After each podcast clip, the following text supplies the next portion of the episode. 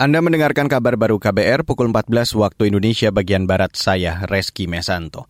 Saudara Presiden Joko Widodo menyatakan penganugerahan gelar pahlawan bagi Presiden pertama RI Soekarno tahun 1986 dan 2012 sudah sesuai syarat yang ditetapkan pemerintah.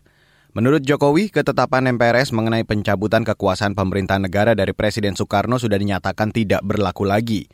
Begitu juga TAP MPRS lain sebelumnya dia dianggap menghalangi penghargaan pahlawan bagi Soekarno. Perlu kami tegaskan bahwa ketetapan MPR nomor 1 garing MPR garing 2003 menyatakan bahwa TAP MPRS nomor 33 garing MPRS garing 1967 sebagai kelompok ketetapan MPRS yang dinyatakan tidak berlaku lagi dan tidak perlu dilakukan tindakan hukum lebih lanjut, baik karena bersifat final telah dicabut maupun telah dilaksanakan.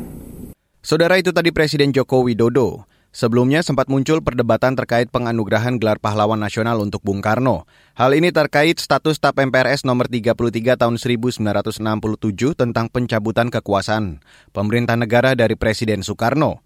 Jokowi menegaskan Bung Karno sudah memenuhi syarat setia dan tidak mengingkari negara untuk dianugerahkan gelar pahlawan nasional. Beralih ke berita selanjutnya, Saudara. Badan Nasional Penanggulangan Terorisme atau BNPT menyatakan penguatan akar budaya Nusantara menjadi salah satu upaya mencegah paham radikalisme dan terorisme. Menurut Kepala BNPT Boy Rafli Amar mengatakan, penguatan budaya menjadi upaya BNPT memitigasi paham yang berseberangan dengan ideologi bangsa.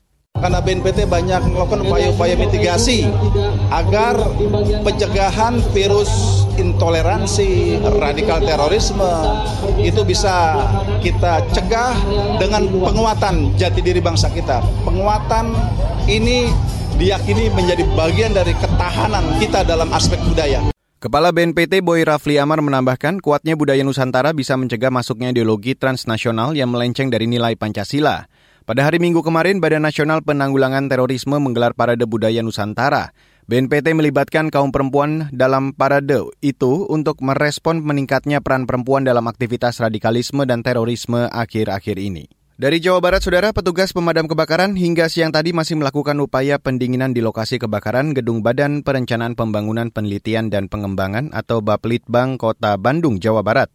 Kepala Dinas Kebakaran dan Penanggulangan Bencana Kota Bandung, Gun Gun Sumaryana mengatakan, pasca proses pendinginan masih dibutuhkan air cukup banyak supaya tidak ada lagi percikan api.